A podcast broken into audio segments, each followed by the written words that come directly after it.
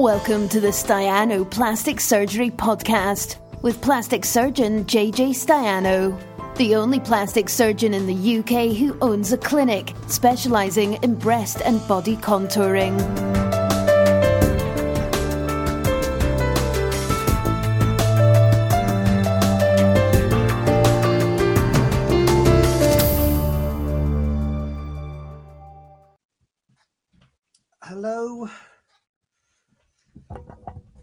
Hello. Thursday night instead of Tuesday night. Sorry about the change of night. Uh, had a bit of a thing on Tuesday night. I Was on the train. Didn't think it would be advisable, and it wouldn't have been advisable to do it on the train. I'll tell you now. I toyed with the idea. I see YouTubers doing it in public, but I don't think I would have. I don't think it would work well in public. To be honest, this I think this. I think this. Um, uh, what's the word? This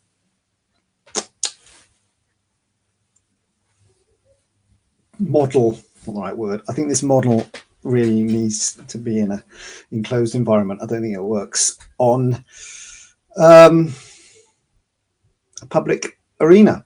So, um, hello, uh, hello, Zoe. Nice to see you uh, here this evening. Uh, I am going to be doing some questions which I've got, and if you've got any questions, anyone, please ask away. Um, and I will, I will. I'm supposed to do that. I will definitely answer them if if I can. And um, Natalie's here. Hi, Natalie. And I. Sorry, I made it wobble. I'll try and stop it wobbling. Oh man, did I? Yes, I did. I have got some pre done questions here, which I'm going to go through at my leisure. Sorry, I'm I'm wobbling. I'm going to stop. It's going to stop wobbling in a minute. I can assure you of that. I need no, it's because I'm typing. I'm stopping typing. Typing has stopped. So the questions. Come on, save. Yeah. So we've got a question here, which says, um, "Hi Rachel, nice to see you." Um, is that sorry? It's still wobbling. Is there an airport near your surgery stroke clinic? I'm in Belfast, but finding it very difficult to find a surgeon here with online reviews. So this is uh, this. I said I'd talk about this question because not to tell you whether there's an airport near the surgery clinic, because uh, I could answer that bit of the question, but the, the wider question about that. So um, in general terms, it's interesting because uh, the area that I'm in in Birmingham is is called the Edgbaston Medical Quarter, and they're trying to make it like a Harley Street.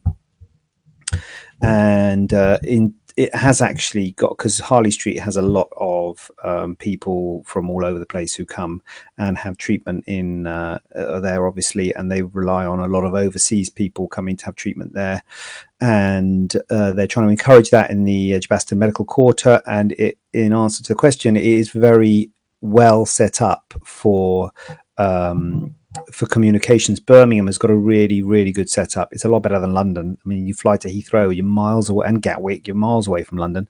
So um, there is actually an airport, Birmingham International Airport, and then there's a little monorail which links the airport to the train station, Birmingham International Train Station. I think it's 19 minutes to the train station to New Street, which is right in the centre of Birmingham.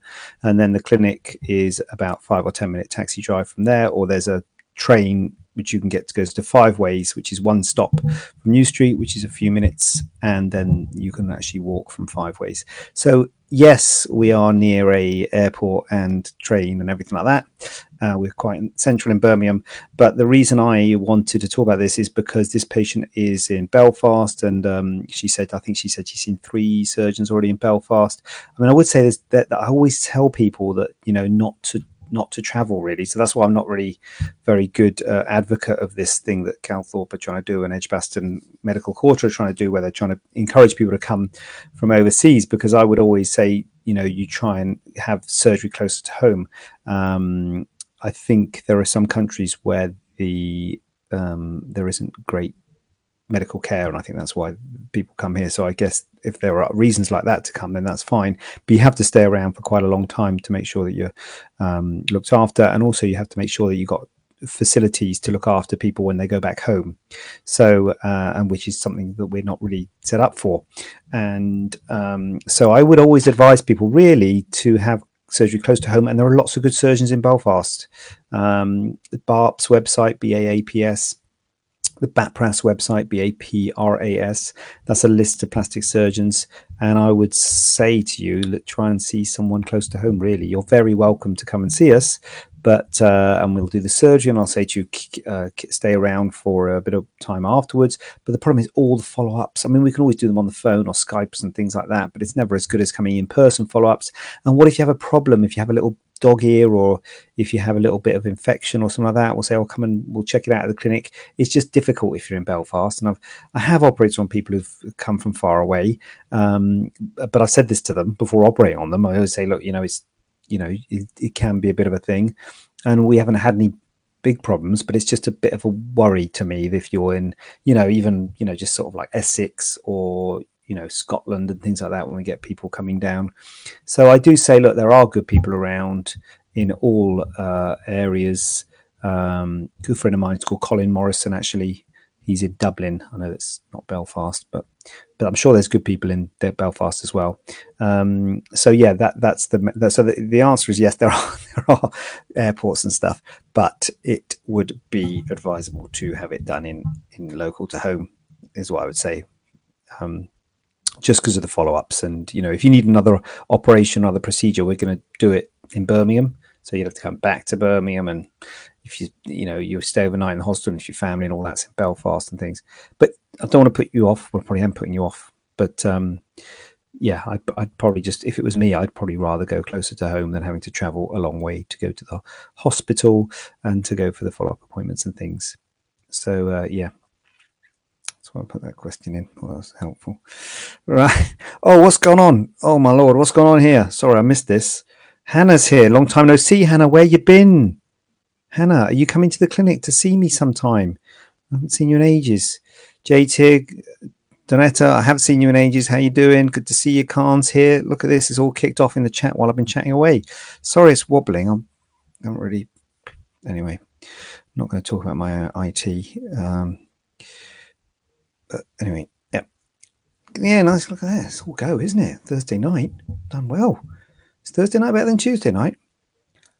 comment in the chat. That's what they say, isn't it? Comment in the chat if you think Thursday night's better than Tuesday. Night. Um, okay, don't doesn't matter. Um, do you offer TT tummy tuck with lipo and breast lift at the same time? There's a reason. I, yes, that's right. I know what I want to talk about here. So yes, that's normal. Uh, oh, that, that's uh, that's what I want to talk about. So um, tummy tuck and liposuction and breast lift. That that's a normal. That's a, a not not uncommon combination. Uh, mummy makeover. You know, tummy and, and breast is a common thing to do. The thing I wanted to say about the liposuction is it is very common to combine liposuction with a tummy tuck. It's uh, it's it's a standard thing to do. Uh, but one thing you've got to think about because I've had a, a couple of patients talk about having liposuction and um, one thing you've got to think about is where you do the liposuction, because where you usually do the liposuction at the time of a tummy tuck is on the sides, the flanks, the hips, the sides. Um, some people want it in the upper abdomen. Um, try not to do liposuction to the upper abdomen because it can affect the blood supply to the skin that uh, and, and, the heat can affect the healing. Um, but the main thing is if people want it around the back. Sometimes people like around the back, the sort of bra folds over the back of the of the bra and, and, and what have you. And what I try and um, get across is you've got to try and think of how you are in the operating theatre. So you're lying flat on your back with your arms out on the operating theatre, and we have to clean and prep and drape you. Um, so, so, we have to sort of prepare your skin. We paint your skin with antiseptic, and then put sterile drapes, which are adhesive drapes on, and you operate within that sterile field. So you can't get to the back while you're prepped and draped, sort of lying on your um, on your back like that. You can't, you can't get to that bit of the back. So if so, it, it, although you might think, oh, I've just got a bit of bit of fat here around the back, I'd like to have fixed. it makes it quite difficult because what we have to do is you have to roll you. We have to roll you on your side and then do some liposuction. And if you want both sides done, we have to roll you on one side and then roll you on the other side. We can put you on the front and do both back and then then put you on your back again. But the anaesthetists don't like anaesthetising on the front for long periods of time. Um, so we can do that. But either way, getting technical now, either way, it could involve some kind of turning, basically. So one or two turns. And that increases the complexity. So if it's a bit of fat that we can get to while you're lying like that, it'll be a lot easier than if it was on your back, basically. So if it's the, the hips, the flanks, the outer thighs, uh, you know, some anything in the anterior aspect of your body, the front aspect of your body, it's a lot easier than when it's around the back. So it's, it's um, I, I, do feel a bit sorry when people say, "Oh, just a little bit of lipo here," um, and it's like, "Oh, that's really that's really tough. Actually, better to just do that on its own another another day, really sort of thing." And I think, "Well, I want to all it can be done, so it can be done. It's not like it can't be done, but it is a little bit tricky." Hannah is good. I'll get booked. Yeah, get booked in couldn't make the last one. No problem. I'm well, Hannah. I'm very well. Been lovely to see you. So, um, um, Gemma, I'm still really interested. That's good to hear. Gemma is still interested. I haven't put her off. Can you send me the finance options? Um, yeah. Uh, so what we'll probably do is reply to the chat. I think um, Gemma, we'll do that tomorrow. And um, if you, um, yeah, we'll do that. Finance. I mean, basically, the finance is usually done through the hospital, and it's uh, twelve months interest free. Actually, is it? Or was one of them ten months? Anyway, yes. The point is, we will do that. We will get back and uh, do that, Gemma. That's good to hear that you're still interested. Um, so we've got a question here which says, "Is it possible to have an areolar reduction at the same time as a BBA?" Again, another question which I'm going to lead on to about something else. I'm using it. I'm using the question as a as a, as leverage. So a BBA, breast augmentation, and an areola reduction. Yep, that's possible. Absolutely fine. No problem whatsoever. The um, hmm, maybe I should have used the other question rather than using this question because this question is a plain yes. Uh, the the the other patient we've had this. Uh, or was it this week uh, recently? Who wanted a mastopexy, a breast uh, lift, and a an inverted nipple correction, and um, she you when you do a mastopexy, you're moving the nipple, and there's a risk that you can alter the blood supply of the nipple, and there's a risk you can invert the nipple; it can get pulled in. So we're a bit worried about the nipple when we're doing mastopexies and breast reductions because we're moving the nipple. You're not moving the nipple with a with a breast augmentation, but with a mastopexy or breast reduction, you are moving the nipple, and so I would be a bit worried about doing an inverted nipple correction. I'm answering a totally different question here. I'm sorry about this because Oh dear, uh, sorry. The, so an areola reduction is actually part of a mastopexy or a breast reduction. So if this person said, "Can I have an areola reduction at the same time as a breast augmentation?" You know what? I'm, I'm going to do it separately. So is it possible to have an areola reduction at the same time as a BBA? Yes, it is. Yeah. But if you'd asked the question, and I'm not making this up because someone did did ask this question, um, can I have inverted nipple correction? I should have areola reduction and and breast augmentation, no problem. Areola reduction and mastopexy or breast reduction, no problem, because that's actually part of it. You don't even have to ask for that. An areola reduction is integrally part of a breast reduction or a, of a or a mastopexy. But if you ask, can I have inverted nipple correction? If you well, not if someone did ask this at the the time of uh, mastopexy if you ask me that question, now that's something else. If you ask me, can I have an inverted? That's different. Inverted nipple at the time of a mastopexy. Um, because eh, because you're moving the nipple with mastopexy and breast reduction, you worry about the nipple vascularity. So we, we uh, t- so the answer to that is no. I um, probably wouldn't do an inverted nipple correction at the time of a mastopexy and breast reduction. But then this patient has said, not unreasonably, um, if she'd had the mastopexy and the inverted nipple correction at the same time, there would have been a discount. There's a 20% discount of the cheaper procedure. When you have two procedures, there's a 20% discount of the cheaper procedure. So basically, it's cheaper if you have two, if you have two procedures at the same time. And she wants two procedures at the same time. And then she's saying, and we're saying, no, we can't do that. So she's saying, well, look, if you do the inverted nipple correction separately, can I can, you know, will it still be cheaper? Because it's not my fault that we can't do it at the same time. And I totally understand that. And I, and, and I, and the, my sort of gut feeling and my, um, you know, I would like to say, yes, we can do that because it's not your fault. We can't do it at the same time. Um, the problem is, and I don't, I don't want to look like we're being sort of ungrateful for people's custom sort of thing because we are very grateful for people's custom. The problem is uh, we are all members of BAAPS and BAPRAS at the clinic, which are plastic surgery, not and or, because I think me and Khurram are BAAPS and Azam is BAPRAS. Well, I'm BAAPS and BAPRAS. But anyway, never mind. They're both the big plastic surgery associations. And we have a code of conduct and we cannot incentivize surgery. Now, you might think we're incentivizing surgery by saying if you have two procedures, we get a 20% discount. But the reason we do that is because it's cheaper because you open one pack, you have one hospital stay, so there is economy of cost with the hospital consumables. Uh, it, we're not doing it to incentivize a surgery. We're doing it because it actually costs less to do, uh, you know, to do two operated. Like if you're taking off two moles, it's a much less price than doing one mole because you open one, you know, if you open one pack. So there's a reason for it. With this patient, if I'm doing the inverted nipple, I say I, it'll be Khurram. But if we're doing the inverted nipple at a different time, although I would like to say, oh yeah, we'll give you a discount just the same, that would seem to be incentivizing the surgery, and I think BAAPS would take a dim view of it, and it would look like I'm trying to say you'll get a discount if you have the inverted nipple correction. So I can't do it. So we, we can't do it. So we have to charge you full price. And I know that sounds mean because you wanted it done at the same time, and I do feel bad about it. So I just wanted to get that off my chest, really. Um,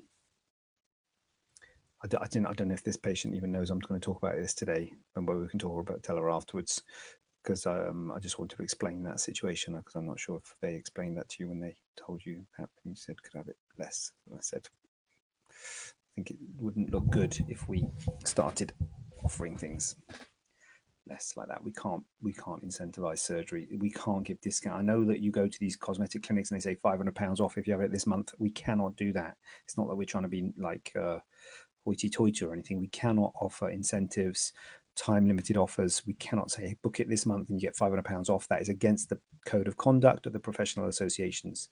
If you're not a member of the professional associations, you can do whatever you want you know, but if you are a member of those professional associations, so people who are BAAPS and BAPRAS members cannot offer make offers. We cannot do buy one get one free, you know, or anything like that because it's not. It's a medical procedure and it is not something that we can sort of discount things. Oh dear, got a bit heavy there, a bit heavy. Oh, sound has what? Oh god, the the cat the chat's kicked off again. Focus.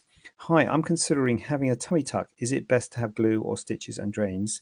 Donetta's saying sound has reduced. Donetta was actually put the mic down. Put it was a mic drop, Donetta, because I was typing.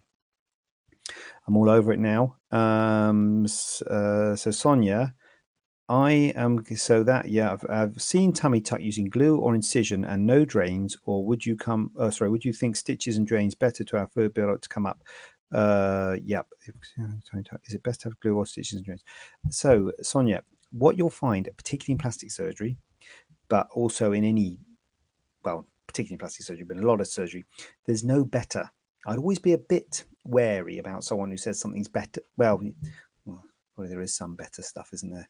Anyway, um, if if there's some people who do it one way and some people who do it the other, another way, and the people who do it one way says it's better doing it their way, you've got to question why the other guy's doing it the other way. Is that, is that making sense? So basically, there's not better. You know, it's like uh, a teardrop implant's better than round implants. Is it better to have them under the muscle or over the muscle? You know, is it better to have a mini tummy tuck or a full tummy tuck? It's like there's good and bad about both of them, and they all exist. So drains, and so it's a big area. Well, it's not a big area, but it's a big sort of controversial thing that splits plastic surgeons. Drains or um, no drains, basically. Um, drains or no drains. So um, that is a big issue. And I've got to say, we are moving towards no drains. We are moving towards no drains, and uh, people don't, patients don't like drains, and uh, a lot of operations we're doing we're not doing drains when we used to do drains. Um, tummy tuck, and I was just talking to Khurram last night. about it, and I was saying, we still use drains for tummy tucks. And the before a while ago, what the it was the, the glue, the glue and the uh, glue or or um, or uh, drains, and the glue's like, oh, I'm I've I've they, they used to do that in the back when they do the back operations. I'm going to talk about seroma. This will tie in to a question later because what we're talking about here is seroma prevention. Seroma comes when you've got a big space, and I don't want to want to mess up my late my my um my, my later question, but uh, but the point is that there's a space there, and that space can fill up with fluid. So you need to close the space, and the drains are suction drains, so they so they close that space down. So if you're not going to use drains, you can think, what can I do to close that space down? And the other thing they do is they use drains. Some people use drains. Now, I'm not saying that's right or wrong. They get good results with drain with the glue and I've used glue and it's been fine when I've used it, to be honest with you. But for me, it's a bit of a palaver to use it. You have to, because you have to stick down the skin flap and you have to put your stitching in in a special way. And you have to then tighten your stitch and you've got a few minutes while the glue sets to get your stitches in. And it's all a bit of a bit of an art, really. And it's something that's, uh, you know, I, I don't particularly like it, this sort of rush to get it all closed because you only got a few minutes while the glue sets. So you've got to get all your stitches in place and everything. So it's just I never really embraced it. The other thing that worries me is the patient will wake up and cough or move and turn, and that glue will shear, and the the um the you know the, the, the space won't be stuck down. And when they say about it, they say, "Oh look, it's really good low seroma rate with the glue."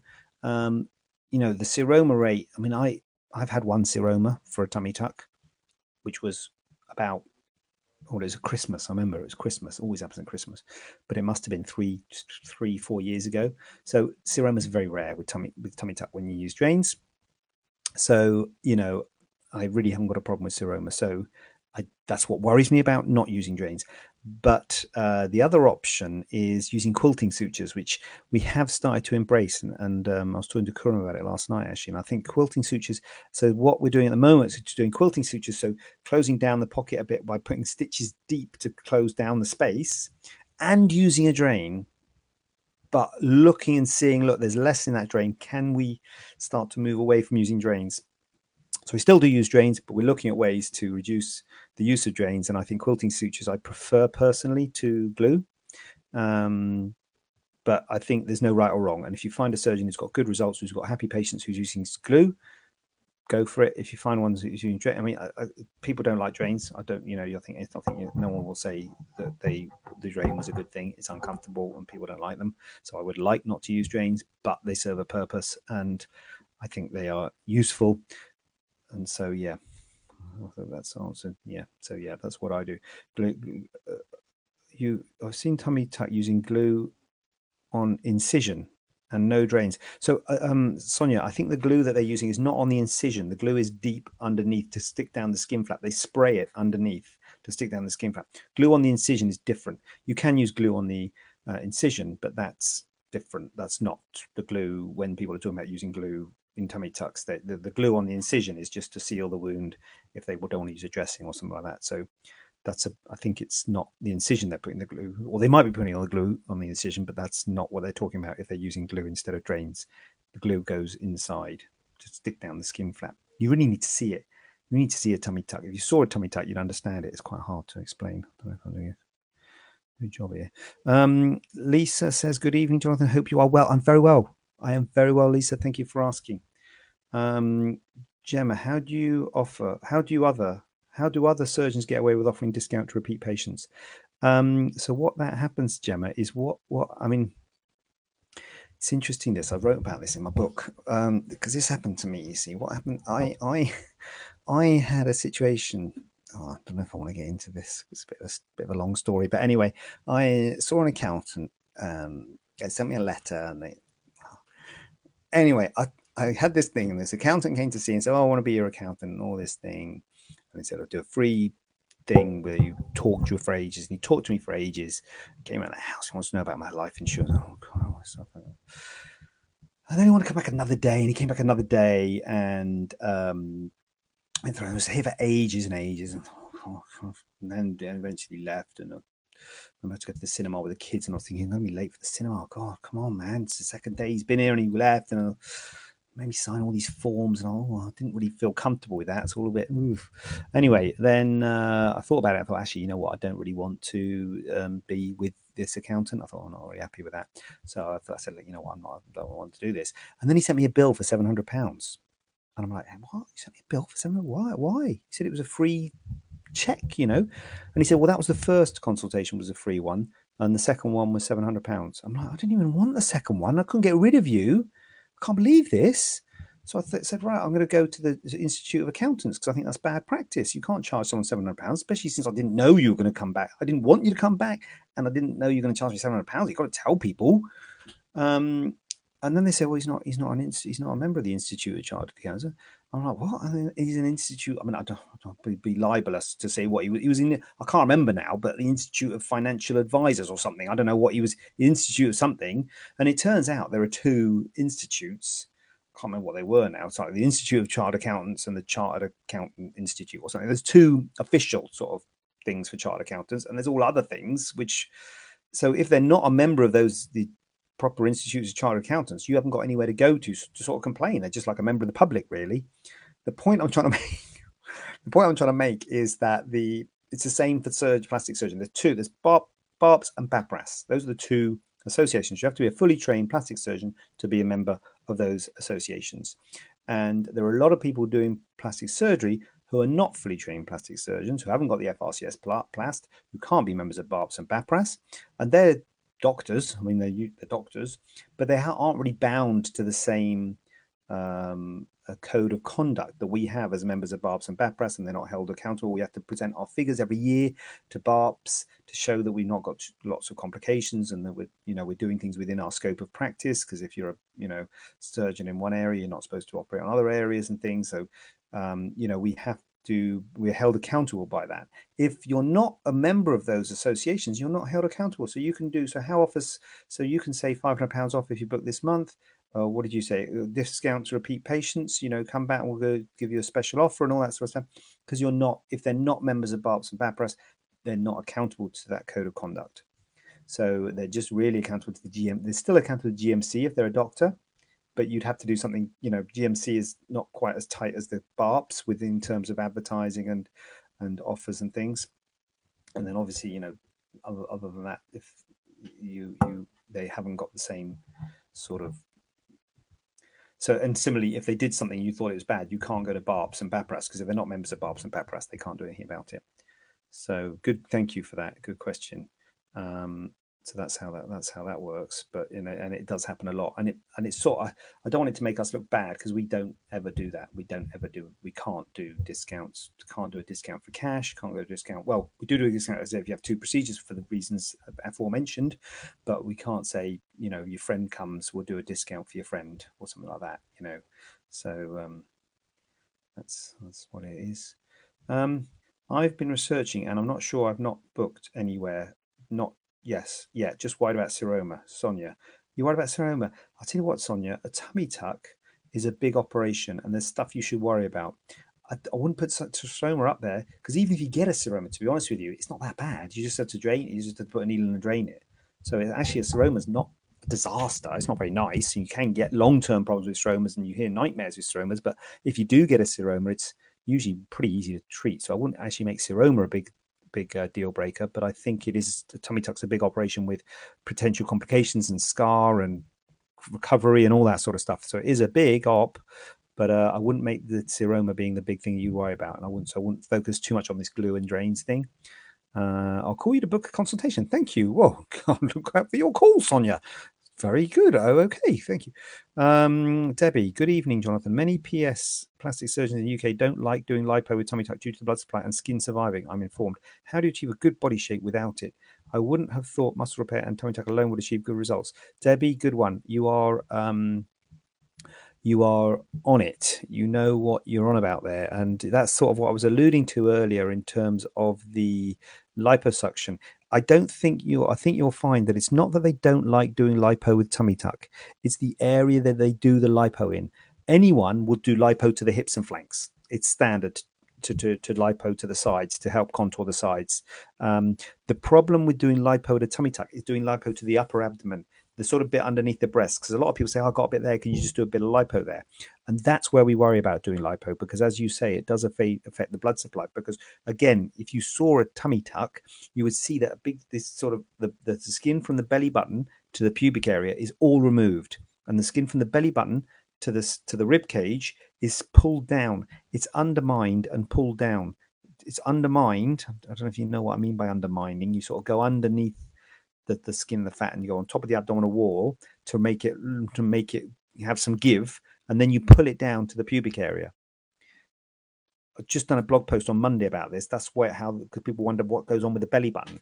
And sometimes if you look at moles, you can see that moles used to be in the upper abdomen, then end up, you know, moles that used to be quite, way above the belly button end up below the belly button or right next to the belly button because that skin gets stretched down. And because that skin gets stretched down, that's where the, all the blood supply comes in from the top because you've undermined it, you've released it from the abdominal wall. So you've released all that blood supply. So all the blood supply, that skin's coming from the top. If you then stick a liposucker in there and start liposucking that, that flap, that skin flap, it's called a flap because it flaps about, you worry about interrupting the blood supply. And the, the, one of the worries of tummy tuck, as I say, seroma, I wouldn't say is a big worry, but wound healing is a big worry with tummy tuck. You've got to get that wound healed. It's under tension. It's really tight. That's the whole point of a tummy tuck. Um, that's why you mustn't smoke, things like that. But um, it's it's really it's a worry for us to get that wound healed. So a lot of surgeons and most well many plastic surgeons don't do ab- abdominal upper abdominal liposuction at the time of a tummy tuck. So that's the area. So, um, but I've got to say, you don't often need it because its skin stretches. So you often don't need it. But if you really did need it, you would have to have it later date. So sometimes you have to say, look, and again, you have to pay again and all that. It's terrible. But you have to come back at a later date. And then you can do liposuction. Six months later, you can do liposuction to the upper abdomen. But it's it's not very safe to do it at the same time to as the um, as the tummy tuck. But it's upper abdomen is the lipo that people worry about when you say plastic surgeons not doing it because they're worried about the skin surviving. I hope that's Oh, I've lost. Oh, I've lost you. What do you mean you've lost me? You mean you've lost me because you've lost signal, or I've not made any sense? I need to show you in real life, really, don't I? Yeah, I can't need to. Anyway, the point is they won't do it to the upper abdomen, Debbie. Have I not made that clear? Hmm. What we need to do is we need to get video in theatre, and I'll show you in theatre, and I'll doing it and saying underneath, you know. Hmm. Anyway, anyway, that, that's where they won't do lipo, upper abdomen. Mm, made that clear. Sorry, other question. What's involved for inner thigh lift? Does it remove excess skin due to six stone weight loss? Whoa! Fantastic. Congrats on the weight loss, number one, Sonia. Yes, it does, Sonia. And so body contouring procedures uh, usually are uh, really the main thing about body contouring is the skin, the excess skin. You do remove fat, but the main thing is the skin. Uh, that's why tummy tucks are so good, mastopexies, facelifts, you know, they, they all remove skin and tighten that skin. And the uh, inner thigh lift, there's two ways of doing it. There's one where you make a thigh, an incision in the groin, that removes skin in an up direction, in a vertical direction. I'll probably lose probably lose you now. I'm going to lose. Getting to tell. I need, a, I need to have a whiteboard. I have a whiteboard behind me. Um, so anyway, there's a thigh lift where you do it in the in, in the groin. Uh, personally, I don't like it. It doesn't give much of a pull. If you pull it yourself, it doesn't give much of a pull. Uh, a hidden scar, but it's not a nice scar. The scar can stretch. Um, it can have effect on your on your on your sort of you know, on that area, can pull on that area, um, and um, below the watershed. So, um, and it doesn't give a good pull. So, in my hands, uh, uh, the the um, the thigh lift up in the uh, in the groin is is um, is limited how it can pull. If you if you demonstrate to yourself what you want done, you will pull in a vertical direct in a sort of longitudinal direction down your thigh. That's where you want the skin tightened. So the best way to do a th- thigh lift is to make a big scar right from the groin right down to the knee on the inner aspect of the thigh, a bit like the arm. We try and hide it by putting on the inner aspect of the thigh, but it's a big scar. If you're in shorts and stuff, You, abduct your your your hip. If you if your leg sort of swings out, you will see a big scar there. So that's the best way to do a thigh lift. It's a big scar, but it's about so it's only for people who've had massive weight loss. So you may, you may be a candidate if you've got a lot of excess skin there, but that's that's just a thigh lift. Again, it's a big op, complications and, and what have you, because the skin's under tension. All this body contouring surgery, the skin's under tension, wound healing, and, and what have you. Um, but that, in my view, is the best way to do it but uh, yeah, obviously need a consultation and all that sort of stuff. But uh, that's a, that's the sort of two ways of doing a thigh lift. Yeah, I shouldn't really say it's the best way of doing it because I've just said earlier, don't do don't listen to people who tell you there's a best way of doing it. Anyway, it's it's more of a lift with that one. Um, right, Mariana, what determines the maximum amount of fat transferred to breast? When do you know you put too much or can't fit any more fat? Good question, Mariana, and it's really interesting. And I think I think probably people think the public think there's more of a science to this than there is, but there isn't a science to this. And the two aspects of fat transfer are donor sites, so where you can take it from, how much fat you've got on your body to take it from. Usually, people who are having fat transferred to the breast are slim, usually, uh, because it's usually for something like a breast augmentation. So, someone wants a breast augmentation, they don't want implants. Perfectly reasonable, don't want implants, no problem at all. Can use fat transfer, but they're usually slim people. Um, and so the donor sites are, are often limited. So where you might say, oh, "I've got loads of fat," but actually, you know, I haven't got much fat. But you can take it from anywhere: abdomen, hips, thighs, outer thighs, things like that.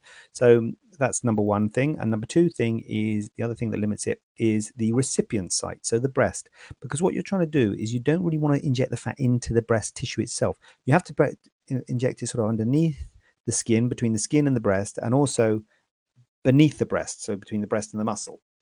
So you have to sort of surround the breast with the fat, and you have to put the fat in tiny little aliquots because each little piece of fat has to be surrounded by vascularized fat. So you only put in tiny, tiny little aliquots at a time. And really good question: How do you know you when you put too much? You don't. Quite frankly, you don't. The way you'll know you've done too much is if, you know, a couple of months later you start getting hard lumps, the fat dies, or you get oil cysts, or you get infection, or you get problems. Then you put in too much because the fat has died. But when you're doing it, you don't. And so you could say, if you've never had these problems, you haven't put in enough fat because you've never pushed the boundaries. And, you know, my view is a tendency more to less flat fat. So I don't get fat necrosis or hard lumps. I don't say I not get it, but it's, it's not common to get oil cysts, fat necrosis, and lumps and complications like that. But it's small volumes you know if you there'll be another surgeon next door who does big volumes and you might say oh, i want the big volume guy because i don't because when i do it you often have to have it done again and it's expensive. Uh, it's an expensive operation. And you might say well i want the big volume guy because i don't want to have to keep on coming back. I want big volumes. But then the the, the, the, the you know not that it's good or bad but you're going to increase your risk of complications with fat necrosis lumpiness cysts infections. Where is the point? There's nothing in theatre that tells us that's the maximum stop now. That's the problem it's clinical experience and you know there, there isn't anything that says you've put enough fat in now. So it's surgeon's experience what determines it. Uh, but i always tell people it's subtle usually less than a cup size. Once you put some in then you can put more in next time. And so it often has to be repeated but it's yeah. Gemma I won't name the surgeon, but he is registered with both and he offers 10% discount on every surgery to NHS staff. Oh. You know what, Gemma? People do like to help out the NHS staff, and, and you know, it's all like perks of the job and things. But, mm. well, that's anyway, I don't know. Well, that's all right. Well, okay. Good. You know, he's, he's trying to help his you know colleagues, which is admirable. The problem for me is once you start giving discounts and things, it's all right. But anyway, yeah. Um, Ella, Ella, Ela. Uh, hello, Jonathan. I've wanted to check if surgeons actually change charge more if you have a hernia when doing a full tummy tuck. Depends. Now, people talk about this a lot, actually. Oh, Debbie lost off. Uh, people talk about this a lot, hernia thing. And basically, it's very common to have a small defect in the abdominal wall, a small hernia. It's very common to have divarification of the rectus muscles or weakness between the, the rectus, the six pack muscle, which gives a bit of a bulge. It's not really a hernia. So it's very common to have a little bit of this or a little bit of that. Um, they're not really and they, they just routinely. Sometimes you know about it before the op. Sometimes you can diagnose it, and people can have got a bulge. Sometimes you find it in the op incidentally. You find a hernia, small hernia, but they're usually small hernias. And as you often repair the muscle together, pull that rectus muscle together, you repairing that hernia is just part of it. So it's incidental. So usually 99.9% of the time, any sort of hernia or weakness in the abdominal wall is repaired and is part of the surgery and is not charged more. If you have had previous abdominal surgery or if you've got a proper big hernia, a big thing that sticks out, and you might need to have mesh and you might need to have the general surgeons involved and you know if you've got a problem then you might have to have uh, charge more if you well i, I shouldn't say because this is what you know everyone's different but that's my view on it. I think um, it's very common to have a sort of little hernia which is usually just repaired and is part of it and I, and I don't you know usually wouldn't be charged more for that. But uh, you know if you did have a big hernia that was you know going to be part and parcel of the operation part of the operation was repairing this hernia and it might need some techniques to repair it and meshes and things like that you would certainly be charged more especially if you need a mesh or something like that because that's expensive. The mesh itself is expensive. So um so yeah uh debbie's lost me but then she says she's lost connection that's good so i thought you'd lost me so if you watch it back, Debbie, you might still have lost me because I went on about abdominal liposuction. I don't know if I made it clear. That would be great. What would be great? What's that referring to? Oh God, I can't keep track of this. Lost connection. Sonia, I exercise a lot but can't get rid of flabby bit. That is because it's skin, Sonia. It's skin, and this is the problem. People exercise, they lose weight. It's not weight loss. So the flip side is when people got a lot of weight, you're not a good candidate for a tummy tuck. You're a good candidate for sorry when you've lost the weight, when you're fit, when you're healthy, when your muscles are strong. But you can't bring those muscles together and you can't get rid of the skin. That is the problem. That's why one of my blog posts back in the day, there'll always be a need for tummy tucks, you know, because you can exercise as much as you like, but you don't get rid of the skin. That's the that is the problem with uh, tummy tucks. Well, not the problem with tummy tucks. That's the reason people need tummy tucks. But you're you're not alone on on that, um, Sonia. Um, right, right, Mel. I've lost nearly eight stone. Look at this, Mel. You you're you are beating Sonia. Sonia's lost six stone. Sonia, beat that. Mel's lost eight stone. Right. Comment if you've lost more than eight stones. That's what the YouTubers do. Don't comment if you. I've just been watching. Sorry, I've just been watching it with my children. They've been watching all the Fortnite videos. Smash the thumbs up button they all say smash it. I don't think there is a thumbs up button on this, is there? But um, anyway, Mel, I've lost nearly eight stone, which is awesome. Mel, you must be unrecognizable. Well done. Um, and have really loose skin on my arms. Is there anything that can be done? Yeah. I mean, it's interesting this. Um, when you talk about body contouring, there are different operations, and, and the classic situation when people have lost a lot of weight abdomen, breast, arms, thighs, face, um, yeah, Sonia, good for her. Absolutely, I agree. Um, so, um, and the and and some ops are more common than others. And I think what, what I normally say to people is that if you go if you go on the internet and things, you'll see an awful lot about mastopexy, breast uh, lifts. You'll see an awful lot about tummy tucks. You won't see much about arms and thighs. You know, when you look at people's websites and stuff, and our website as well, there's probably not much about arms and thighs. Um, and the reason for that is that um, not really wouldn't sort of say pushing it because we don't really sort of push anything but you know the problem with arms and thighs is the scar because all of these things leave a scar because they all are all removing skin. As i say the problem is the skin. I mean fat is removed as well but the pro you know fat you can remove with liposuction but it's the skin you need to remove the skin you need to tighten as well as the fat. But it's it's it's so when you're removing skin you leave scars. Now when you do mastopexy the scars hidden in a bra. When you do tummy tuck the scars hidden in a in your underwear. So it's a really good scar. When you do an arm lift or a thigh lift especially the thigh lift the one i'm talking about where you make that big scar down the middle there's a big long scar. You do an arm there's a big long scar. Big, big long scar down your arm. Down your arm. All the way down your arm. All the way down to your armpit. So it's it's um yes, something can be done, uh, Mel, and you know, it's as I say, it's usually skin. It's usually not. People often think I want liposuction, but you've done the liposuction yourself. You've lost eight stone in weight. You've lost the fat. You got rid of the fat. It's the skin that's the problem. But if you're going to have the skin uh, tightened, you have to remove the skin, and that leaves a big long scar. We aim to hide the scar, so you aim to hide the scar in a neutral position. So when you put your arm out from the front and from the back, you can't see it, but you put your arm up, it's there. It's there. It's on the inside, you know. So you put your arm in the air, it's there. You wear short sleeve sh- shirts, it's there because it goes to, to your elbow. So it's about being aware. Yeah, yes, something can be done. People don't like the contour. The contour can be improved, but it is quite a long scar, and that's something you have to really think about because you might say, oh, "I can't wear short sleeves, short sleeves, uh, short sleeve shirts because I don't like my arms," and then we give you a big long scar, so we make the contour a lot better. But then you might still not want to wear short sleeve skirts shirts because you it's easy for you to say because you don't like the scar. So you have to balance that. So that so something can be done. It's an arm lift or a brachioplasty is the uh, sort of medical term, but it's an, it's actually an arm lift, and um, but it's it's something to be considered because it is uh, a scar that would be there.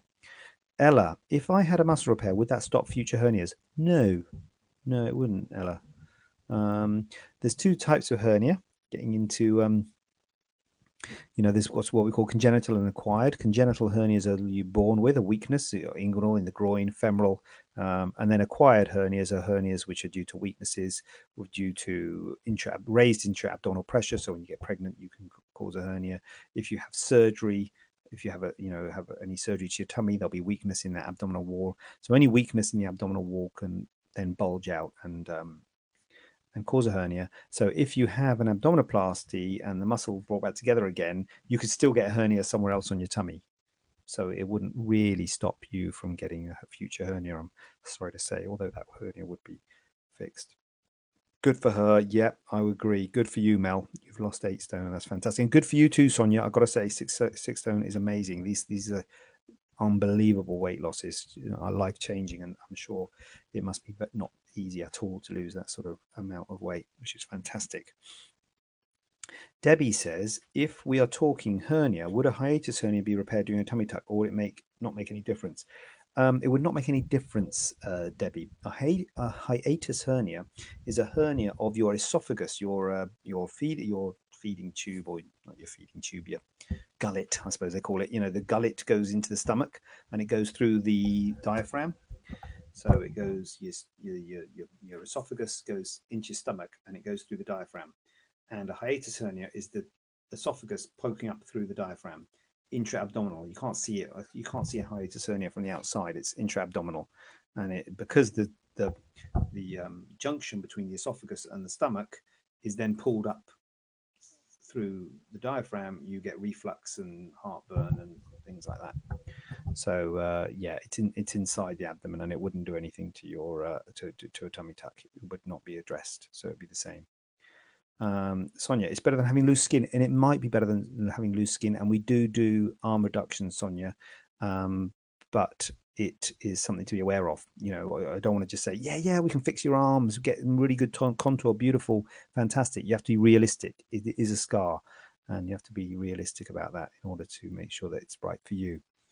Um, Jade, I am looking into both an breast uplift and augmentation and a tummy tuck. I would like to do them separately. Is there a set way to do it, such as tummy tuck first, boobs later, or the other way around? No, uh, Jade. I would say do what's what's more of an issue for you. Um, it, you could do them either way around, and it's perfectly reasonable to do them at the same time, but it is perfectly reasonable to do them separately. And I would say, what is the biggest problem for you? And if you could only have one done, um, which one would you have done? And I do that one first. Um, it doesn't, the tummy tuck doesn't really affect the boobs, and the boobs don't really affect the tummy tuck. So just do whatever you want to uh, want to address first. There's no real uh, reason to have one done over the other one. There's a reason if you're doing them both. When we do the surgery, we do one first, but that's just technical because of the table and stuff like that. But uh, but yeah, no, whatever whatever you um whatever you worries you or, or would you would give you the maximum sort of uh, be- benefit i would think to yourself what if i could only what if something happened between the two and i you know couldn't have the second one what what would i be happier having that was my thing belly hernias will they get stopped we got to stop these belly hernias stop them we need to stop the belly hernias. Belly hernias, will they get stopped? Come on, Ella. What are you on about?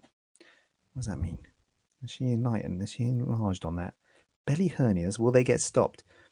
Um, I don't know, Ella. Belly hernias will be improved if they're you will fix them at the time of a tummy tuck.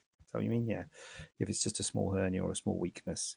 Um, I think it's probably best talking to the surgeon actually. If you know you've got a hernia, don't listen to me because I'm just talking very generally here. If you got know you've got a hernia, talk to the plastic surgeon who's doing your tummy tuck and say, "Will this hernia be fixed, and is it going to cost me more?" Um, or probably just say, "Is it? It's going to be part of it? Will it be part of it?" You know, um, because the guy on the internet said it'd be part of it last night. I'm really considering having my arms done. Thank you for answering my question. Well, you're very welcome, Mel. And uh, yeah, look into it, Mel. I think we've got some photos on the website of arms, but you, you probably won't find much on the uh, website, or not well on any website about arms. But it is a thing, arm reduction. And though you know, to be honest with you, the people who've had it done have been really, really happy with it. But having said that, don't do it on many people because a lot of people want to have it done and we say there's a big scar and all that sort of thing and it's complications.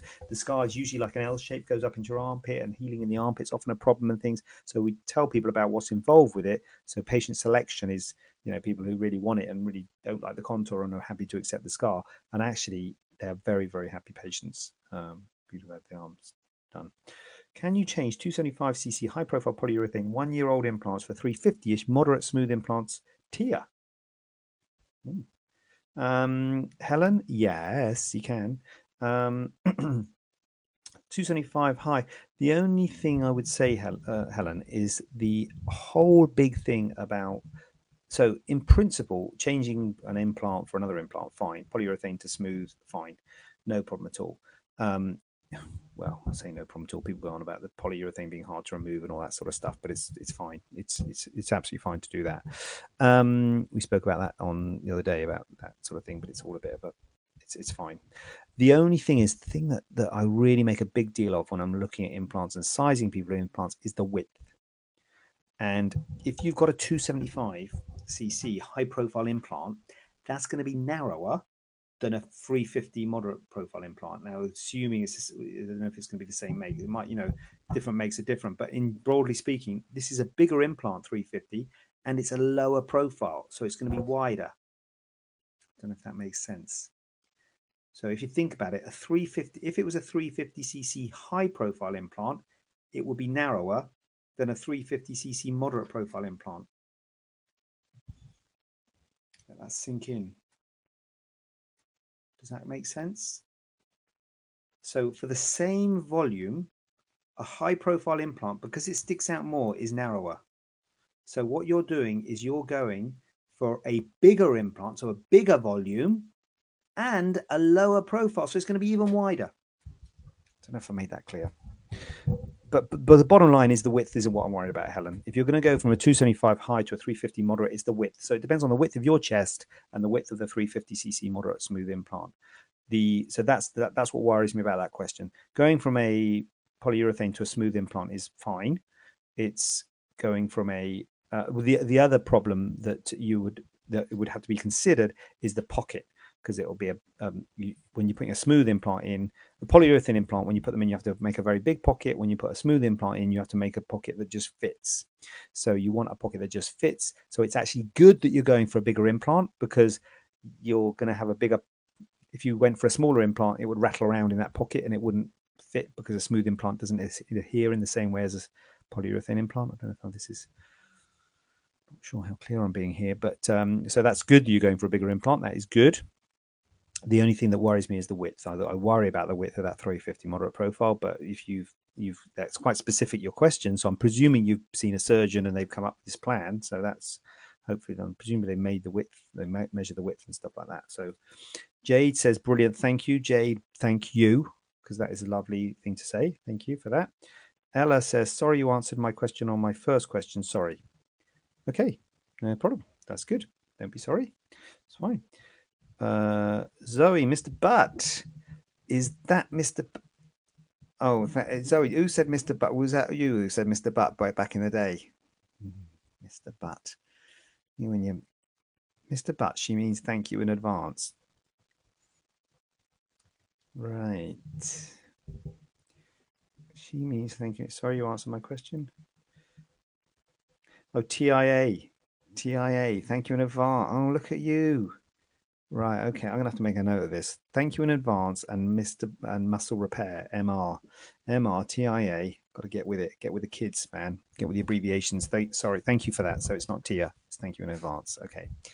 Um, where are we up to? Sarah.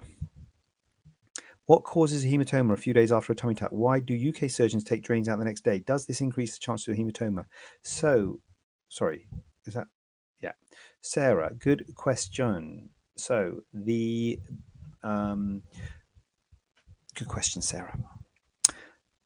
What causes a hematoma? Well, I'll tell you what causes a hematoma, Sarah. The thing that causes a hematoma is um, is uh, bleeding. Now, when we do the surgery, it's quite a big operation, the tummy tuck, and there's quite a lot of cutting, and you cut quite a lot of blood vessels and things, and you seal them all off with a little machine and all that sort of thing. So, then what happens is you go back to the ward, and when you're having the surgery, your blood pressure is controlled, your pain is controlled, everything is controlled. And sometimes it's not common. A hematoma is not common. It sounds like you've had one, but it is not common. But um, if you have a hematoma, then you go back to the ward, you get a bit of pain, your blood pressure goes up a bit, you cough, and there might be a little blood clot that was just teetering on a little blood vessel and it pops off and it bleeds.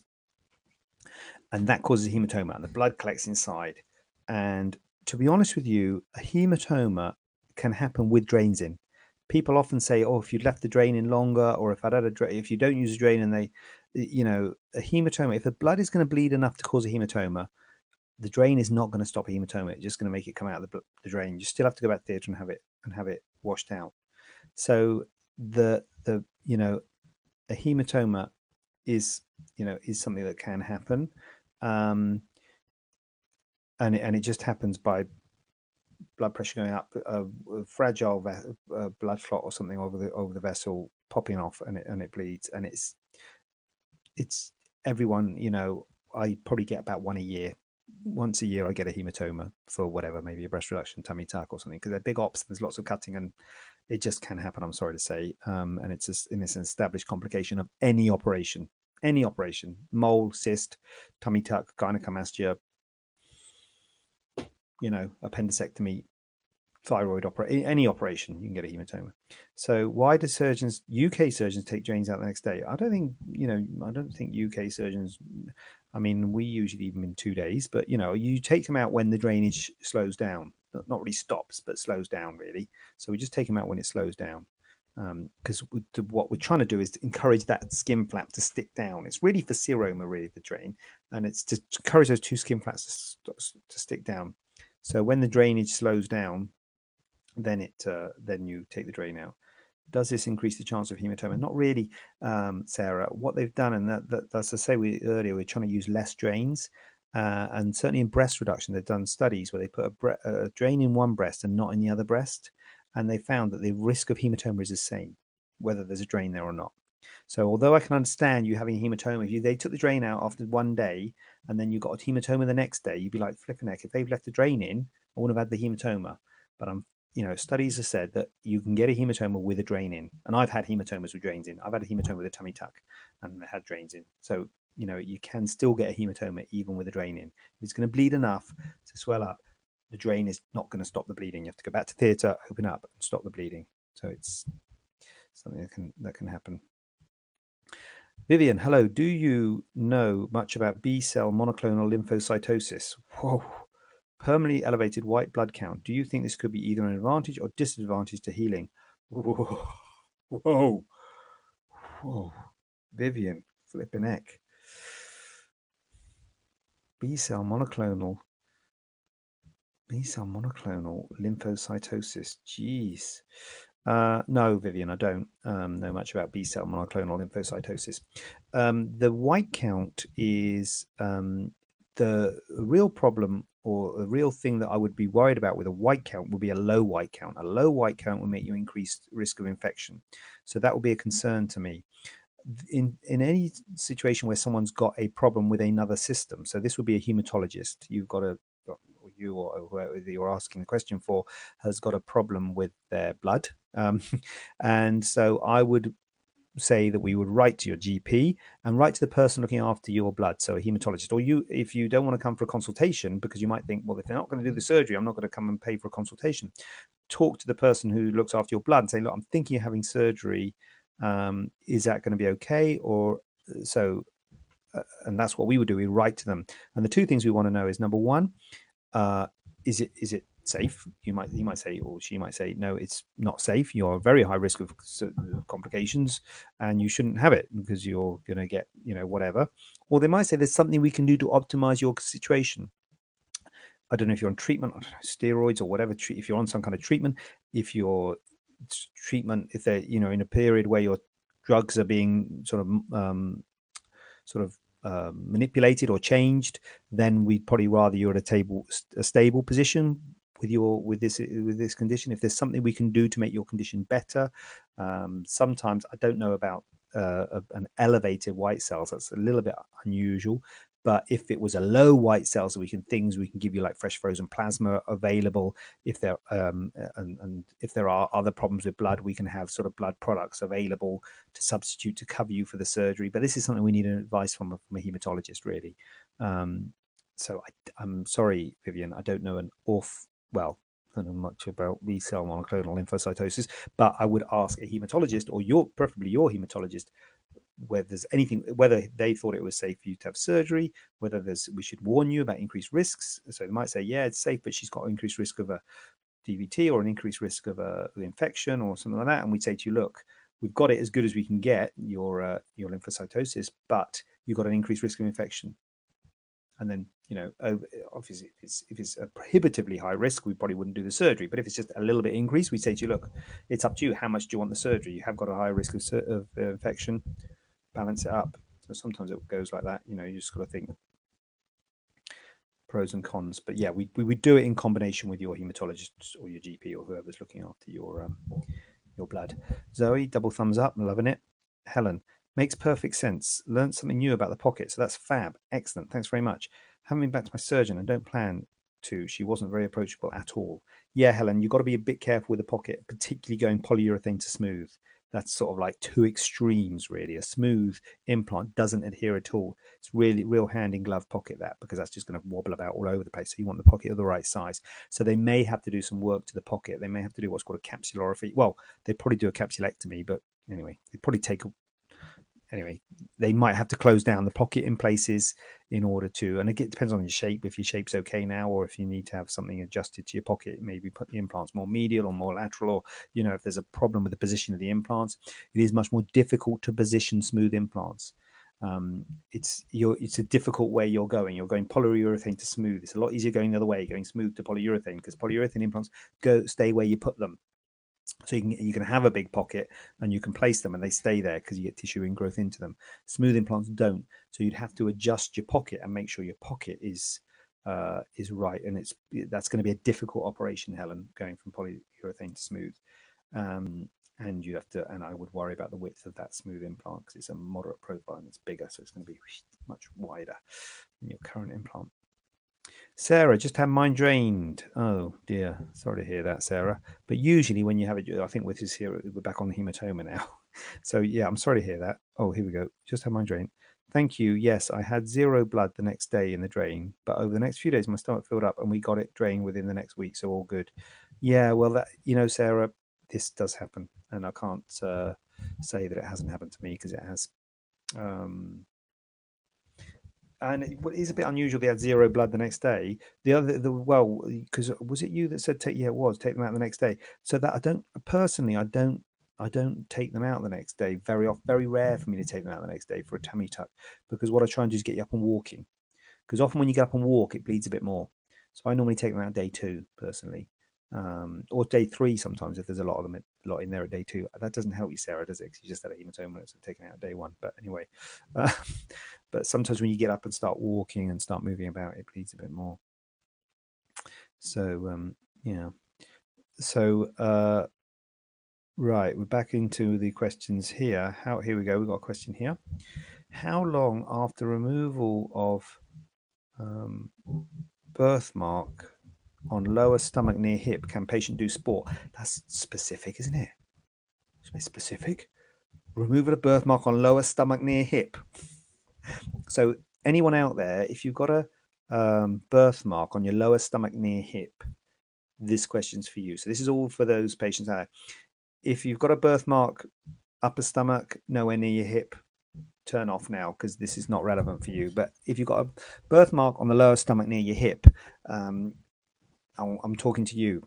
So yeah, for anyone who's got a birthmark on the lower stomach near hip, that you when you can do sport is um, when the wounds, uh, well, gentle stuff once the wound's healed. The skin will be healed in four days, best case. So the skin gets healed really quickly. So call it a week. So the skin will be healed in a week um, but it's not really strong. And the problem with it when it, you really worry about any scar that crosses a joint. So you say near hip. So the question is, does it cross your hip? Does it when you move your hip? Does it move? So if it's on your abdomen, what did you say? Lower stomach. So if it's on your stomach, sort of above your hip crease, then that's less of a thing than if it's crossing your hip crease because every time you move you're going to put that scar under tension so i'd be more worried about moving if it crosses your hip crease than if it didn't same if it was elbow, arm, shoulder, anywhere. Um, but I would say I'd leave it a couple of weeks before doing anything. Before doing, th- I'd say walking and stuff is good. Probably you know, straight away. You don't want to get DVT. You don't want to get a clot in your legs. So walking and everything like that straight away. Um, and exercise other parts of your body after a week or two because you don't want to get it hot and sweaty. So you don't want to go exercising too soon. So a week or two, you can start doing exercises of the rest of your body. Um, with regards to moving your leg and moving your hip, it's um, sorry, um, here's some. Um, a bit dark in here. The lighting right today. Um, I'd say two weeks you can start uh, doing gentle exercise, and then it's and then standard really thing is four to six weeks before doing anything too strenuous. And just to have it, if it hurts, if it starts to pull, ease off.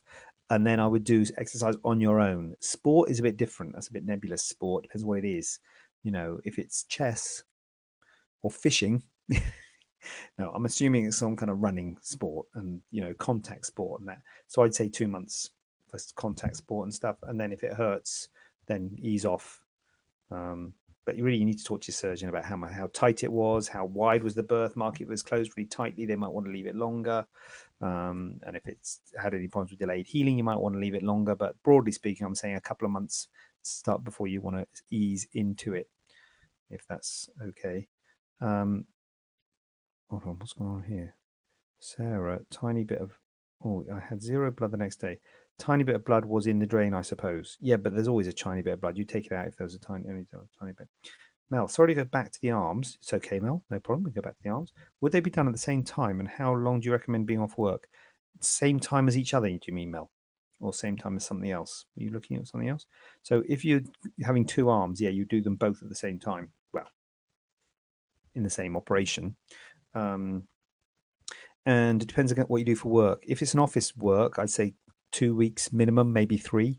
Uh, if it's activities, I'd say six six to eight weeks. If you're, I don't know, working in B and Q or something, if you're doing heavy lifting, six to eight weeks. But uh, three weeks is probably normal, I would say, for you know driving and getting back to an office work. You'd probably still feel a bit sore. Your scar's going to be red and active and firm, and you'll have numbness and all sorts of things after three weeks. But I'd say three weeks you sort of be all right.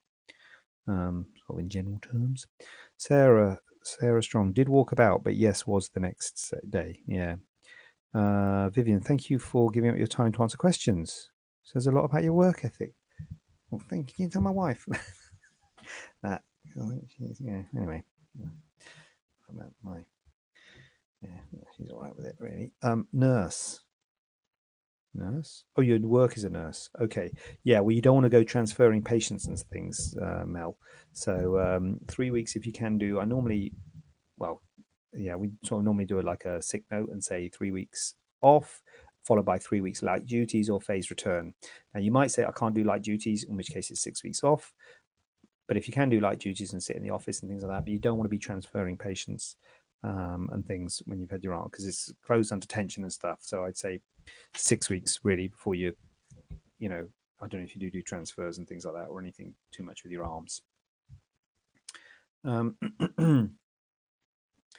can I ask my surgeon about complications so uh, I've got the whole question here. Is it acceptable to ask the surgeon in a consultation the number of patients that have had complications such as sepsis, necrosis, and major infections?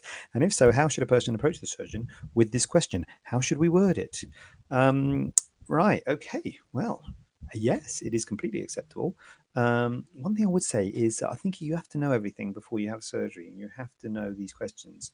And if you, you know, obviously you need to be fully informed of all the bad things that can happen but i wouldn't dwell on the things like you know sepsis terms like sepsis necrosis major infections. These are really rare um, well you have to ask your surgeon but you know they're really rare. I know if you watch tv you think they happen all the time but they are really rare. Um, and what i would say so the question is saying is it acceptable? Of course it's acceptable. It's your body and it's your you know you are putting your your body in in uh, the care of someone else. So you want to know this stuff. You want to know um, qualifications, um, complications, all these sorts of questions. Um, and what I would say is that it's a bit like me, the accountant thing. You know, I got that problem. I don't know if you were here earlier with the accountant. Well, actually, this is not a live question, is it? This is someone who asked a question before. Okay, so um, the thing uh, that is it awkward asking the question because you know I saw on another account and I had to say what's your qualifications and it's awkward. You feel I feel you know you feel awkward asking that because you see everyone looks smart and you think that. But what I would say that if someone has got really good qualifications and has got low complication rate and is confident with their ability, they will be quite happy to talk to you about this. So I would say if they are a bit, I understand you will feel awkward about it, and I, I get that because I think I would feel awkward about it if I was having surgery and I said to the surgeon, "Can you just ask you about your complication rate?" Um, it is awkward, but I think you know it's okay, and I think if you are, you know, the the way that I look at it is I will, you know, our job is to tell you what's out there. Our job is not, we're not selling stuff. You know, we're not selling, well, even if you are selling stuff, even if you are selling a TV, you don't want to make out stuff that's not right about the TV because if they get it home and it doesn't actually connect to the internet or doesn't do something you, you thought it would, you're going to be unhappy. You're not going to recommend that TV salesman. Maybe a TV is not a good, good example. Um, but the point is, you know, I will say to people, you know, like infections are very rare. Um, you know, so it's hard to give an infection rate uh, because you know it's just rare. You know, when you think about things with breast implants, it's you have a cosmetic augmentation get infected. It's just never happened. So it's it's because it's never happened. You can't give a percentage, but it does happen. But it's it's it's a small small percent. So it's not very helpful. It does you know it does happen to people, but you know um, so so rates are difficult but like for instance so there's two things really with this. There's complications and revisions. Complications are things that happen within 30 days. Revisions are things that happen after 30 days. So like people ask me about that and like i've got a seven well last time i looked at it i haven't looked at it for a while but it's about seven percent revision rate um, which is average and uh, but that's not all necessarily all bad because you're doing little nips and tucks and things like that complication rate is different, and I think it's reasonable to ask it. But the problem in plastic surgery, although despite the programs, you would see it is rare. As I say, you get about one hematoma a year. I've had one seroma in about 10 years from a tummy tuck, um, no implant infections.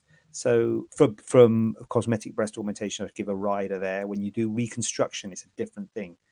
When you start doing breast reconstruction, people have radiotherapy, then you do get infections, you do get uh, complicate a lot more complications with it, with that sort of thing. But for cosmetic surgery, infections are rare, and it can be difficult to give a rate of complications. Uh, so I normally say, look, you know, get about one hematoma a year, and seromas are very rare. Necrosis, uh, necrosis is a is a, a, sort of quite an inflammatory sort of term, um, but skin death and skin not healing up. You know, you can call it necrosis if you want, but a little bit of wound dehiscence, wound not healing up it's not you know it's it's it's a potential for any of this surgery because it's done tightly, but usually doesn't need any more surgery or anything. Just using these dressings. Um, so I think it's fine to ask the questions, and I think if you see how the surgeon handles it in a way, I think they might not.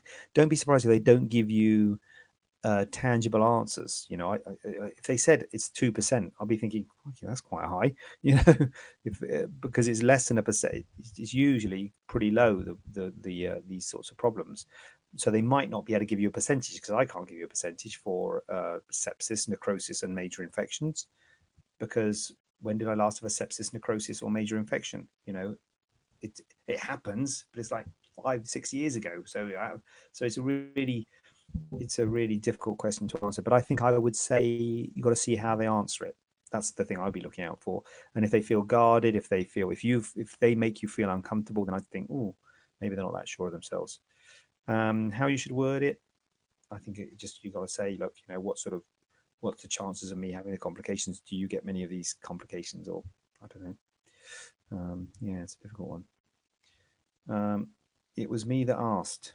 Oh, it was you that asked this one, was it, Rachel? Yeah, it's a difficult question, Rachel, but I think it's absolutely fine to ask, and I would encourage you to ask, and uh, you're perfectly within your rights to ask. Um, and to be honest with you, we're encouraged to encourage we're encouraged to encourage patients to ask questions you know complications thing and you know and the other thing I, you know i think it's fine to see different surgeons and, and things like that and get different answers and make a judgment because you'll click with one and maybe not the other sort of thing. Yeah. Oh sarah's got a gross question. Sarah slightly gross question. My muscles were split by 10 centimeters. Wow with an umbilical hernia, no mesh. Yeah, an umbilical hernia is usually really small. Uh, no mesh used to retur- uh, repair. In time, with good and careful exercise, can these muscles be in as good shape as if they never split? Just wondering. Yes, Sarah, that's not a gross question. God, there's some gross questions in my time. That's not one. Um, Sarah, your muscles weren't split. I think I don't know if you if you appreciate what that means. The muscle split. So your muscles weren't split. Your muscles were well, they were well. They were just apart. So your, your six pack muscle, there's a thing between your six pack muscles when you sort of not had children and not put on weight. The two things that do it are stretching the tummy with children weights. I'm doing this because of the mic. There's just a thing called a linea alba. It's a very fine line between your six pack. So if you look at uh, uh, sort of an, an, anatomy specimen, or if you look at someone with a six pack sort of thing, they've got their six packs are right next to each other. When you intra abdominal pressure is is um, stretch your those six pack muscles go apart. And what you do is you bring them back together again. So the muscles aren't split. The muscles are fine. That's the problem with some people who like go and um, do all the gym and all that sort of stuff and they get really fit and they get really strong muscles. But if they're apart they're still strong muscles apart. They, they, they the gym can't bring the muscles together again. And what we do is we close that that space. It's called divarification of the recti muscles. It's not a hernia. It's a divarification it's a it's a it's a well a split. It's a splaying of those muscles, and we bring those two muscles so they sit next to each other. So your muscles aren't split. It's just the space between the muscles is widened, and we narrow that gap. So that gap has been narrowed between your muscles. So you can go and do the gym and do sit ups and all that sort of stuff. Well, once you're all healed from your tummy tuck, um, and get strong muscles. And so, yeah, your muscles can be in as good shape as, as if they as if as, as ever um, now that they're back together again. So yeah, absolutely, your muscles haven't been damaged or anything like that, or you know the muscles haven't been split as such. It's the it's the space between the muscles that has increased. I hope that's so. Yeah, you'll be fine, Sarah. So don't worry about the ten centimeter thing. So, can you talk a bit about seroma, please? Causes, cures, etc. So, yeah, seroma is a fluid collection, and it's not blood; it's it's wound fluid. It's watery yellow fluid which collects in any time, um, anytime you um, have a surgery with a space. And uh, the common areas are well for cosmetic surgery. I guess it's a, a tummy tuck is a common area. For sort of breast reconstruction, which is the other sort of thing that I do, is is um, used to do really. I don't do so much reconstruction these days, but it's in the back where you take a big muscle from the back, the lat dorsal. You take a big muscle and leaves a space. And anytime you have a space, that space can fill up with wound fluid, and that's a seroma. And uh, so causes is just the fact that there's a space, there's a raw surface because you've cut, as I say, you have to undermine it when you do a tummy tuck. When you do a tummy tuck, you have to undermine it to close it. When you do the lat dorsi, there's a space because you've removed the muscle because you've used the muscle to reconstruct the breast. So you've got a space where that muscle used to be. So anytime there's big spaces, um, there's sort of raw surfaces, and those raw surfaces can ooze uh, wound fluid, which is the serous fluid, and that ooze can collect and form a seroma. And as the seroma collects, the, the, two wound sort of uh, surfaces can't close. It can't can't heal up. So it's a bit of a self fulfilling prophecy, really. That's why it's good to have it. If it's dry and it sticks together, then it's stuck. But once you get a bit of a seroma, then it's like it can't stick. Then, and so sometimes you have to. You don't always have to drain it it will get better on its own. It will reabsorb on its own if it's not a big one. But if it is a big one, you often have to put a needle in and drain it. The problem is when you drain it, you leave a space there and then it can come back again. It usually does come back again, but it usually comes back less. And so you have to sometimes repeatedly drain them. Each time you drain them, there's a risk of introducing infection. So you don't want to drain them too often, but at the same time, you don't want to leave people with sloshing about fluid all over the place, which is uncomfortable and which is going to take ages to get better. So you, if it's a big one, you have to drain it. So that's the cure. That's the cause. The cure is really just to drain it and then compression as well. So if it's the tummy tuck, then um, either the garment, if you've been given a garment, or big pants. You know, the big pants like the figure hugging pants. Those can help just a bit of compression to help sort of close down that space. And as I say, there's things we do like the drains and the quilting sutures and, and glue. These are things we do in theatre to try and close down that space. But um, obviously that's not helpful for once you've got one it doesn't really cure that's more for prevention i guess than cure so curing is just time they usually get better on their own and if they're big ones draining it um, they used to do things like inject stuff in to encourage the thing to stick down but we don't do that anymore so we just well i don't think many people do that anymore we just usually just drain it um, sarah i should be on this morning thank you sarah yeah available talk to my agent available for um for uh, this morning and other television slots. Um, I haven't got an agent. You just Facebook me. Um, thank you. Um, so following on, this is following on here. Um, would you kindly add helping an oh this no okay would you add helping in edema reduce while you discuss seroma this evening, please? Also, how to effectively suntan after surgery without hurting the scar. I'm worried about my upcoming holiday. Tummy will be fine because bikini will cover it, but belly button and back knee scars are a little problematic. Okay, so we'll do the edema thing. How do you do edema while addressing seroma? So that's a distinct thing, edema and seroma. So a seroma is where you have a space uh, as I say, tummy tuck is the classic uh, and the space fills with fluid. Um, edema is swelling, is soft tissue swelling. So when you bang your arm, when you fall, fall off your bike and you bang your arm, your arm swells up, and that soft. That's tissue. That's tissue swelling. That is not seroma. It's like when you have your breast done. It's all like out there. That's not seroma. Seroma is free fluid you can put a needle in and drain off. You can't put a needle in and drain if someone's got a swelling. You've got soft tissue swelling because it's just in the tissues it's not free it's not watery free fluid it's just all the tissues are, are waterlogged sort of thing so edema is different to seroma and edema happens after any surgery and it's just sort of a generalized soft tissue swelling. Seroma you can often feel the slosh of the water as you move. It sloshes about. It's like literally water sloshing around. Edema you don't have that. It's just generally swollen. Everything feels you know with your face or your toe after liposuction or whatever. So um so what's the question? How do you reduce edema. Um, so basically, again, it's compression. It's it's it's it's trying to take it easy, but at the same time, you don't want to give yourself DVTs and slow down and give yourself chest infections and all these sorts of things. So I encourage you to mobilize and move. There's always a balance. You don't want to overdo it. You know, if you overdo it, you will make it swell more and you'll make the edema worse. But at the same time, if you don't move and get out and about, you will or you know your healing will take longer you'll feel miserable and you're more likely to get dvts and things so i think the balance is along the side of getting up and about and moving around but if you feel that it hurts more if you feel that it swells up more then take it easy listen to your body and it's your body saying you're doing too much so listen to your body, and if you find your body swelling up, then um, or whatever your body part of your body is, then then take it easy. And compression is the other thing for edema. So again, if it is tummy, you compression uh, pants or the binder. If it is breast, then a supportive bra, and if it is another part of the body, just some kind of compression, like the compression hugging tops that rugby players wear. You know, so if it's a gynecomastia or something like that, so compression is good. I'm worried about hurting the scar. so this patient has had a tummy tuck. She's also had some uh, excess tissue removed from behind the knee. So I totally get. It. Now I think I think the scars have faded pretty well, to be honest with you. So I think the, the, the main thing about the scar is while the red is red and obvious, you mustn't get a tan on it. Now, as you say, it's easy to cover the, the, the bikini one, or it's easier to cover the bikini one, but the belly button one is the problem.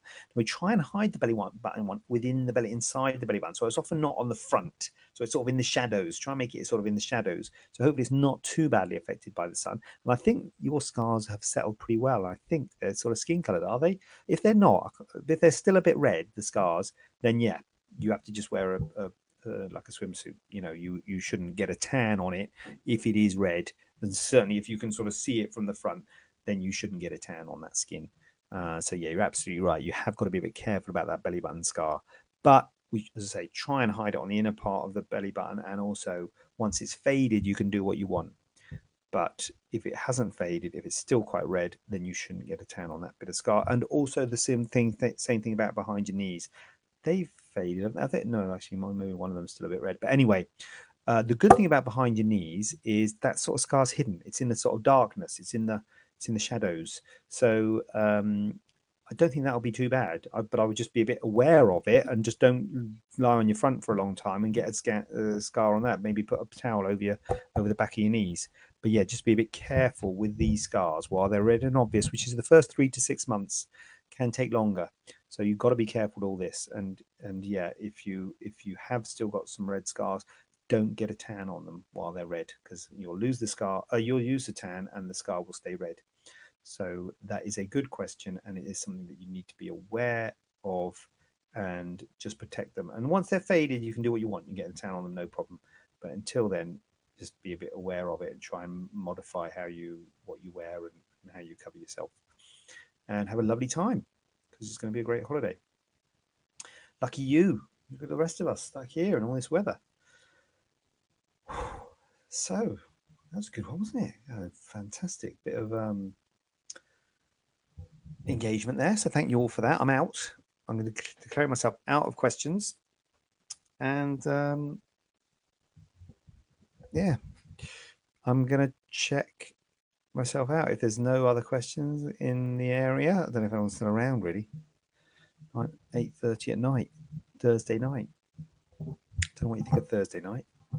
I only did it because I normally do it on Tuesday, but I was away on Tuesday night, so I don't know. Um, can do it Thursday night if you want, but uh, anyway, probably go back to Tuesday just to keep a bit of consistency. If you've got any questions, hi Rachel, Stor- stalwart supporter Rachel. Thank you, Rachel. Keep the questions coming. And uh, no, and thank you, Mel, and congratulations again. And yeah, if you have any questions, please do Facebook me or email or whatever you want. Uh, just get them to me, and I will do them next Tuesday at seven. I think we're back on a Tuesday. Should be. I think Tuesday. Don't think I'm doing anything crazy on Tuesday. Thanks, Zoe. And so Tuesday night at seven o'clock. I will see you then, uh, and I will check out of here. And have a good evening. Have a nice dinner and whatever you're going to do tonight. Bye. Oh, thanks, Sarah. Thank you. Have a question not covered in today's show? Then send it over to info at staianoplasticsurgery.co.uk using the hashtag AskJJ. We'd love to hear from you.